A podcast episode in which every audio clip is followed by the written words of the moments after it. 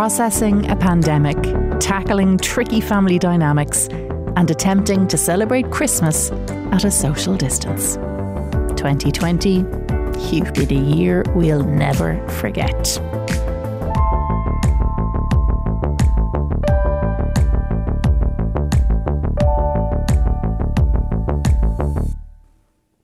Hello, you're very welcome to the final You OK of 2020. You may remember all the way back at the very start of this podcast, we decided that the only thing we had to achieve this year was to make it to the end. Well, here we are. We, let's be honest, maybe feeling a bit rough around the edges, but we made it. And, you know, I hope that you can take some time in yourself in the next few days to acknowledge that in your own way and just check in with how you're feeling as we reach this particular milestone in the pandemic. I'm joined today by psychotherapist and counselling psychologist Dr. Sinead Lynch and National Suicide Bereavement Support Coordinator Oliver Skehan. They'll obviously share their expertise with us, but really, this episode is just about having a chat and sharing the experience of the last few months, as well as working out how best to mind ourselves over the festive season because look at there's no denying it Christmas can be stressful. This has been one turbulent year. I think it's one adjective we can use to describe it and now that the dust is settling on it we'll obviously come to high points don't worry listener this isn't going to be a whole big oh my god it was awful but what was your lowest point in it do you think Sinead I'd have to say most recently has been my lowest. Although in June, my dad, who's in his 80s, was very sick and needed to go to hospital and was very worried about catching COVID and was really, really anxious about that. And we were all anxious and wanted to get him back home. I still think recently, like this second lockdown has been the hardest. I had a second baby in June, so maybe it's all the loss that I feel like I've experienced since then. And I think I'm really in a place of loss right now, actually. So, as much as it's like looking back on the year and gosh, what have we come through? In a way, I feel like, God, I think the steamroller has just passed and I'm sort of still in a flattened space. And I think I just want to acknowledge that because I think as much as there's a vaccine and there's hope and we're looking to the future and that's fantastic and Christmas is a joyful time, I think there's still a lot of loss for people whether they can't meet up or maybe they're still frightened. So for me my lowest point has actually been the second lockdown, not being able to get out and do the multitude that I would love to normally do, not just with a new baby, but just at this festive time. The bit where you said you feel in the flattened state. Like I can really identify with that. I think a lot of people will be able to identify with that. Like the experience has flattened us. Yeah. And it's just about seeing that and recognizing that and kind of giving space to that in a way because I think I'm still trying to grapple with a lot of, of what went on. I think I might have mentioned something recently about can I, you know, can I get my maternity leave back again after all of this? Because that feels like a huge loss in itself. I know there's people who have had new babies and they haven't been able to show them to family or meet family. And then there's lots of different life experiences. There's been funerals, people can't attend those. It's not that COVID has even passed. It's just as again, we're seeing maybe light in the horizon. And I feel a little bit like I don't even know if I'm processing that piece yet. I'm still just like, oh gosh, I've just kind of come through a second lockdown and I'm just trying to manage again. Ollie, what about you? I think initially I'd agree with Sinead in terms of the second lockdown has been much more difficult in an overall sense than the first one. I think there was an air of it was quite novel at the start and we were all in it together and we were all on the same journey and kind of acting out the same drama. I think initially I found the very quick adjustment you had to make in your life quite difficult. I found the working from home really difficult and the monotony of day after day after day and kind of the endlessness of it all and the constant bombardment of information about COVID and what you should and shouldn't do or could or couldn't do. Even things like the weekend, like every day just eventually just merged into one into another and even the weekend wasn't any different and uh, everyone kept saying everyone's on the same journey and in the same place and on in the same boat but I think it was Bono that said that we weren't all in the same boat we were all maybe on the same ocean at the start of lockdown, I had three kids under five at home, working from home, which is a different experience altogether to somebody, you know, with grown up children or somebody who has no children at all or somebody who's of a much older vintage. That thing kind of annoyed me at the start, the whole being in, in together. Uh, and we were, I suppose, but um, yeah, it was easy to get lost in it all. And also the, the lack of freedom to do what you want to do, or even to have the choice to do it more so, I'd say. You know, you might not actually want to go anywhere, but you were being told you couldn't do it anyway, even if you wanted to. So I found that kind of difficult as well. And the face to face interaction with people was a really difficult thing. Like I would find I really struggle at home, working from home, because I much prefer being in people's company and you know, engaging with people and interacting with people, and even the physical kind of seeing people and shaking their hands and you know a contact or a hug or all those things were kind of taken away, which uh, I found really difficult. We should probably all just kind of slow down and take a breath for Christmas, I think, and just do as much as we can and not put pressure on each other. When you said you had uh, three children under five working from home, Sinead and I both winced.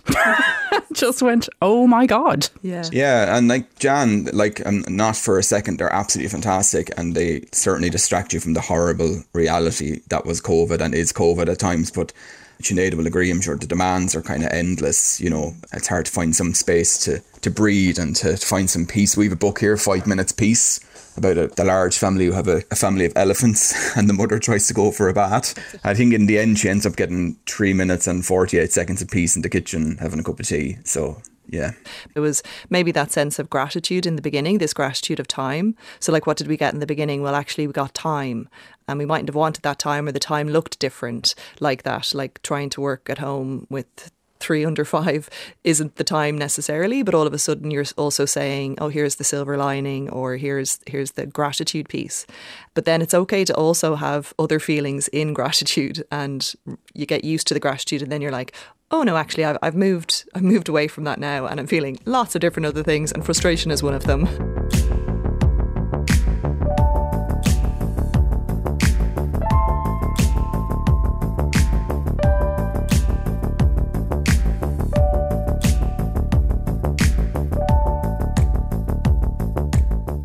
You alluded, Sinead, to the concept of feeling a sense of gratitude and feeling a sense of time in the first lockdown. And I wonder what was the most positive thing that you felt over the last while that you maybe will try and take with you as we move through and hopefully out of this pandemic?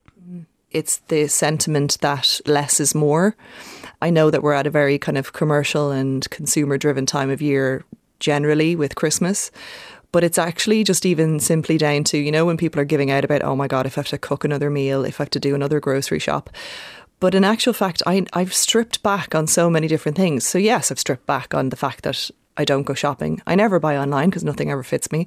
Um, so, you know, it's not just the consumer end of things in terms of stripping back. I decorated my tree this year and I put on one set of lights and very few ornaments just purely so I could see the green. And I just noticed generally that I was removing lots of pressures. Now, no, nothing, we would never be the type of household that has to go and do a Santa experience, that has to go and do whatever. And again, I probably have very small children, so maybe I'm not there yet. But generally, even the family I was brought up in, we, we didn't have that sort of maybe expectation or pressure. But I've noticed less is more in terms of expectation on myself, in terms of doing. So if I only get out once in the day, that's enough.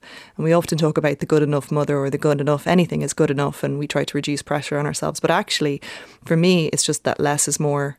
And I think I really will keep that. I suppose an analogy I have is that I've walked the Camino many times, and the lighter the bag you had, the less the less pressure. And that's just life. Like the lighter the load, the less stress. And I think I really want to try and take that forward with me. And I think this pandemic has stripped me of, of so many different things.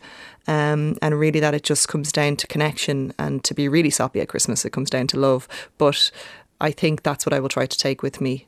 I suppose the quietness of it all, I suppose when everything was stripped back and the clutter of the life that we were all living was kind of taken away you kind of get to realize what's around you, your young children who are just amazing and just kind of growing every day. Your family, and I suppose missing your family, but realizing how important they are to you. And like the best of humanity was on show, people coming together like in unprecedented circumstances to make things easier for people in their community, acknowledging and knowing that you were, it was okay to turn to somebody on the street and say hello or knock on your neighbour's door and say how how are things? Or you know can I help you. And I've read so many things about communities coming together and streets getting to know each other and community spirit. All these things that kind of the distraction of modern life kind of takes away from us. Uh, I found that really heartening um, and I hope it continues on. I know things will probably get back to maybe not normal but something approaching normal and it'll all become much more commercial and kind of busy and fast and, and never ending. But I hope that we hold on to the ability to kind of reach out to each other and to realize that like we're all just a tiny speck and we all need a little helping hand along the way. Um, I know I'd spoken to you, John, about the loneliness uh, kind of uh, task force and my involvement with that early on, and that was a, there was a similar kind of connotation with that, with the whole distraction that you wouldn't even notice that somebody was passing you might not be living the same life you're living and could be extremely lonely. And I also spoke to you, John, about my own children kind of saying hello to people on the street in the morning going to school, and that knocking people out of their walking or you know uh, people not expecting a child to say hello and them having a smile on their face and how impactful that can be to somebody during a day you know who might not speak to an awful lot of people during the day. So the humanity of it all and the ability to kind of make things easier for each other i hope we hold on to that like I remember you, Ollie, talking to me about the loneliness task force and describing a particular instance where you were at a bus stop early in the morning with one or two other people, and the most stunning sunrise was happening in all of your eye lines. And there was this concept that nobody would talk to each other or mention to each other this amazing thing that you were all experiencing at the same time. Maybe there could have been 10 or 15 people at, at the bus stop at that time, and they were all uh, maybe looking at Instagram, looking at the sunset or the sunrise in Dublin 8 or Dublin 10 or whatever, when it was actually right in front of them, but they were too consumed and too distracted with social media and having to be on a particular platform or engaging with particular people on a particular platform. They just couldn't see what was in front of them.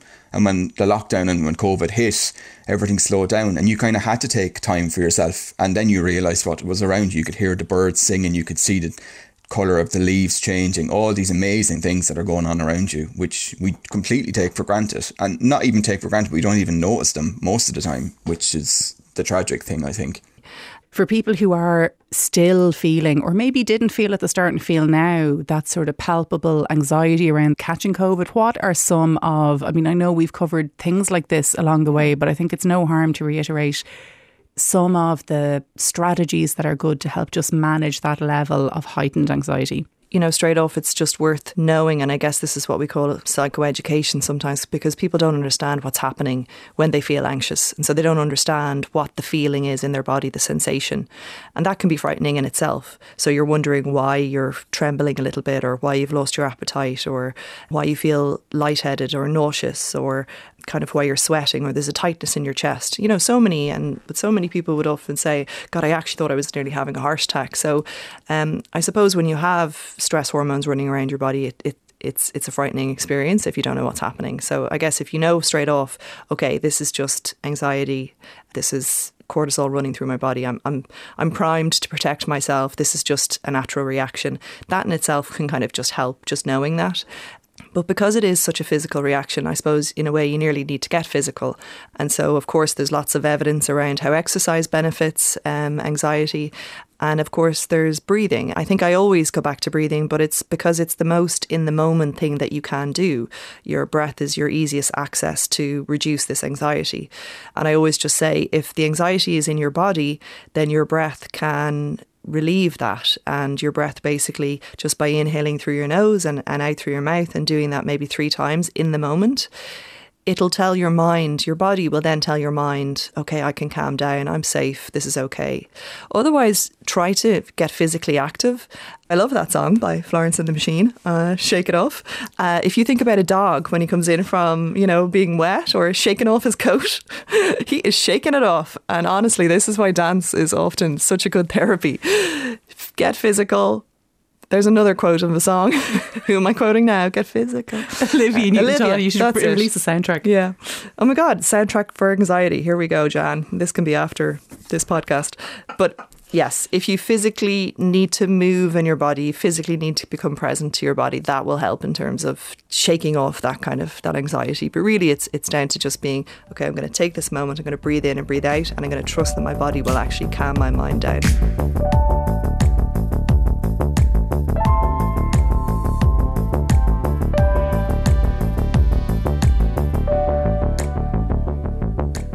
Even if COVID hadn't happened, even if we weren't in a pandemic, we could do a podcast series about stress at Christmas because it is such a stressful time.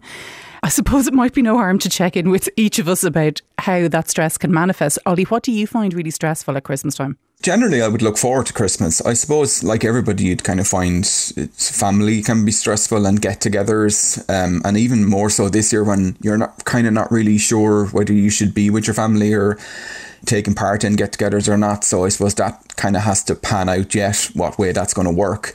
Um, I suppose I would try to lower expectations generally in terms of Christmas and kind of put as, as little pressure on myself and others as possible. So you know, just kind of lower expectations. Uh, try not to get up, get too caught up in the whole commercial side of it. Take time for yourself. Physical exercise for sure. Um, getting outside the door, getting out in nature, walking, just general fresh air. Trying to kind of step away from it all would be really important things for me. But also then in terms of if you have young children or you know to completely inhabit their world as well and kind of get allow yourself to get caught up in the wonder and the excitement of it all because the days are long, but the years are short. So um, I would I would tend to try and return to be a child myself, which doesn't take too much. Uh, too, it's not much of a task most of the time, but um, yeah, that's what I would do anyway. what about you, Sinead? What what causes you stress at Christmas? Um, last year, like for example, I suppose I was just remembering that I did have all the family over on Christmas Eve and tried to cook, and our kitchen is just not capable of cooking for twelve to fourteen people. Some of who are vegan and some are vegetarian. So you know, half half the people got cold meals, and uh, and half had finished by the time I sat down. So that stressed me out. And then the next day, we all went to my sister in law, who just served served everyone a fantastic meal in minutes, and of course. Was like, well, that's great. So there, that's stress in two two two ways. One family and uh, competition and the other is expectation on yourself. So it's funny it's certain expectation and I, who can we blame? Hallmark? I'm not sure. What's the perfect christmas? Again i don't have that this year because i have stripped it right back. Yes the cooking has been taken off my hands too and the family is so much smaller. So that's all taken away the stress. But I just want to enjoy the simplicity. And I suppose, as Ollie said too, I really am excited about my, you know, he will be three in January. So, you know, I am buzzing for Santa. Um, so, yeah, I, I, think the stress for me would be um, expectation as well. Santa's probably the greatest thing that can happen to you this year in a way because it, you know, it, it kind of probably distracts us from from what's going on around us and just like the wonder of it all and um, you know, the, the gift of giving and all those kind of things that people say and giving and not receiving and all those sort of things, I think are really important. They all sound very cliched, but they'll be really important this year because I suppose you haven't seen people and you haven't been able to express your gratitude towards them and uh, let them know how much they mean to you. So, uh, you just you have to try and find a balance this year without kind of overdoing it, I suppose, and kind of having like twenty presents for someone, and whereas just kind of finding something and just saying thanks very much like I think that is something if people are feeling stressed during Christmas, that idea that keep your expectations just rational and achievable and not be aiming for something that you can't possibly do. Like when you've already when the train has left the station in terms of that feeling, what can you do to not ruin like to not fall off the wagon and roll in the mud while you're down there, you know? Well, if it's already left the station, I would again bring you back to your breath.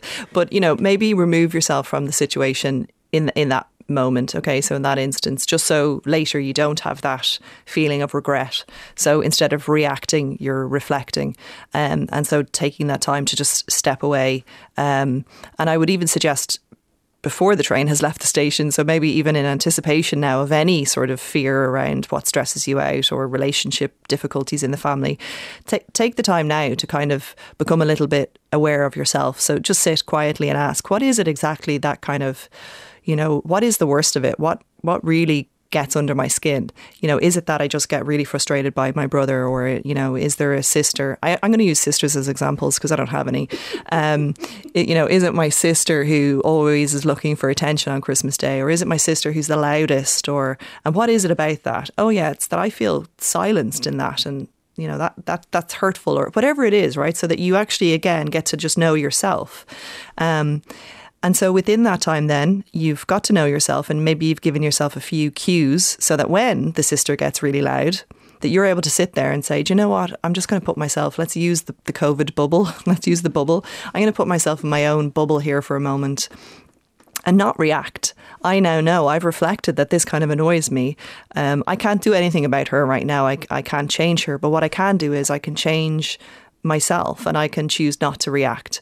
It's changing the dance. And I love that idea, right? So I get into a certain dance with a certain brother over a certain thing every year, right? And we, you know, it could be something really simple again.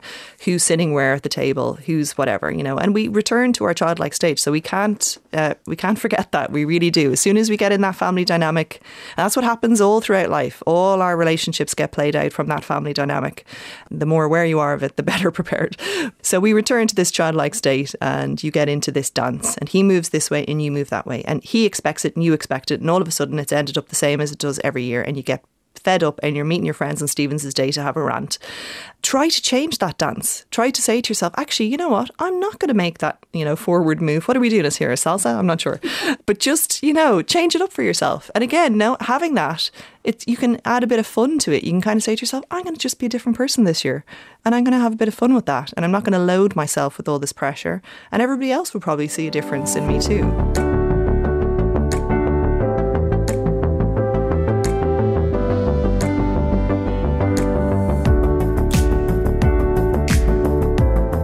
I'm conscious that every year at Christmas, it can be particularly difficult for anyone that lost somebody. And there's just distance and loss, like Sinead, you touched on it about loss of a whole load of things. I know, Ollie, in your work, you support people who've been bereaved through suicide. And I'm just wondering, in that context, but also in the broader context of COVID, like what are some of the pieces of advice or ways that we can support people bereaved in that way throughout the year that might be really keenly feeling it at the moment?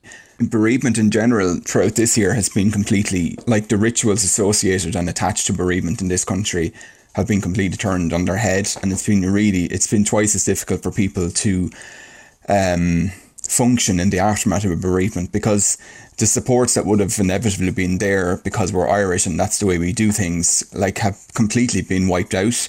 The physicality of kind of having people around you and the support that they offer and you know even small things like the tea and sandwiches after a funeral and reminiscing about somebody that you've lost. All those things have been wiped out. So it's been a really uh, challenging year for people who've lost anybody no matter what way they've been bereaved. But i suppose in terms of suicide if you're trying to support somebody who's lost someone who has been bereaved by suicide, listening, or uh, more importantly, letting the person talk is a really important thing. Um, and offering to help with practical tasks if you can. A really simple thing like showing love and kindness and support is a really difficult thing. Like grief can be a really lonely seat, and allowing the person who's lost someone to talk about the person who has died and keeping their name in the space and not forgetting about the person are really important things as well as well when it comes to bereavement by suicide and overall bereavement, I suppose. Um, but listening is a really, really um, would be a really, a really key one for me anyway we can feel so uncomfortable about things sometimes that we just think it's easier for everyone not to talk about it. Mm-hmm. But actually, it's probably just that we feel it's easier for us because inevitably the person who's been bereaved would love to talk about mm. the person they've lost mm-hmm. in most cases, I imagine. It's so part of who you are after you've lost someone that it's not it's not something new to mention their name or it's you know it's you're always feeling it. So it's not like oh I, I don't want to upset you. Oh no it's it's there. So you know I, I'm holding it myself. So it's okay to say their name. And I know for me personally like Ollie saying that there was rituals maybe after the first time the first Christmas after my mum died, which was a long time ago now, but it was actually, you know, maybe still keeping her place at the table or setting a place for her. Or um, it's now kind of turned into more so that we have Christmas decorations with her name on it.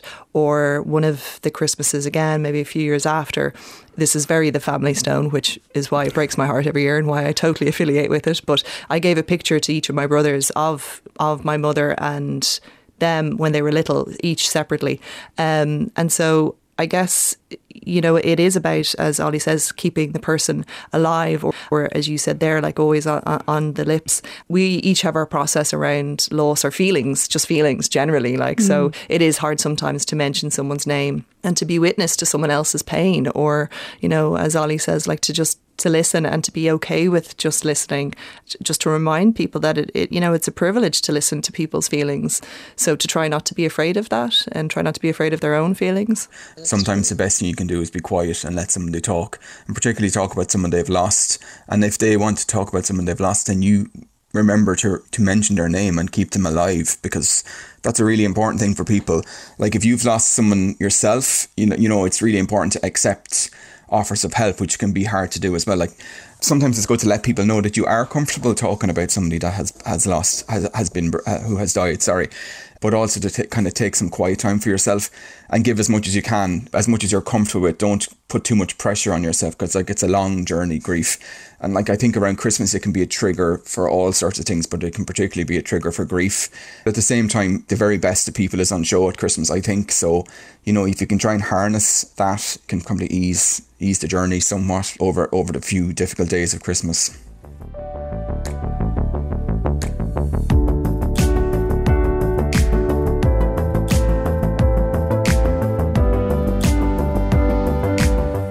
When you were talking about the idea of the best of everybody being on show at Christmas, I always think it is one of the sweetest things ever on Christmas Eve. Newsreaders, people in the ESB, people in like um, air traffic control, and everyone going, Yes, yes, we've got clearance and diplomatic clearance for Santa, and we've got air traffic mm. control is oh, up, yeah. and we've checked the in a storm, like we've checked the various different uh, ESB lines and stuff.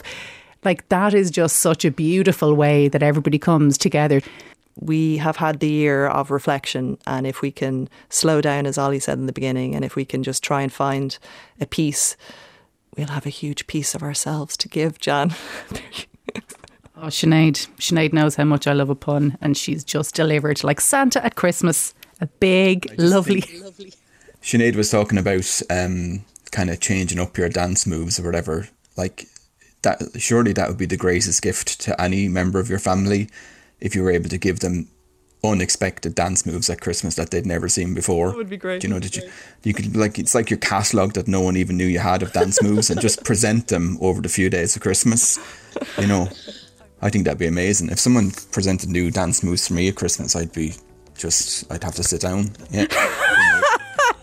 I mean, I just love that idea so much. It was a metaphor. now he's just going to be doing the standby in his kitchen. Okay, I'll, I'd probably be dancing anyway, so if anyone wants to join in, they're more than welcome. At a social distance, obviously.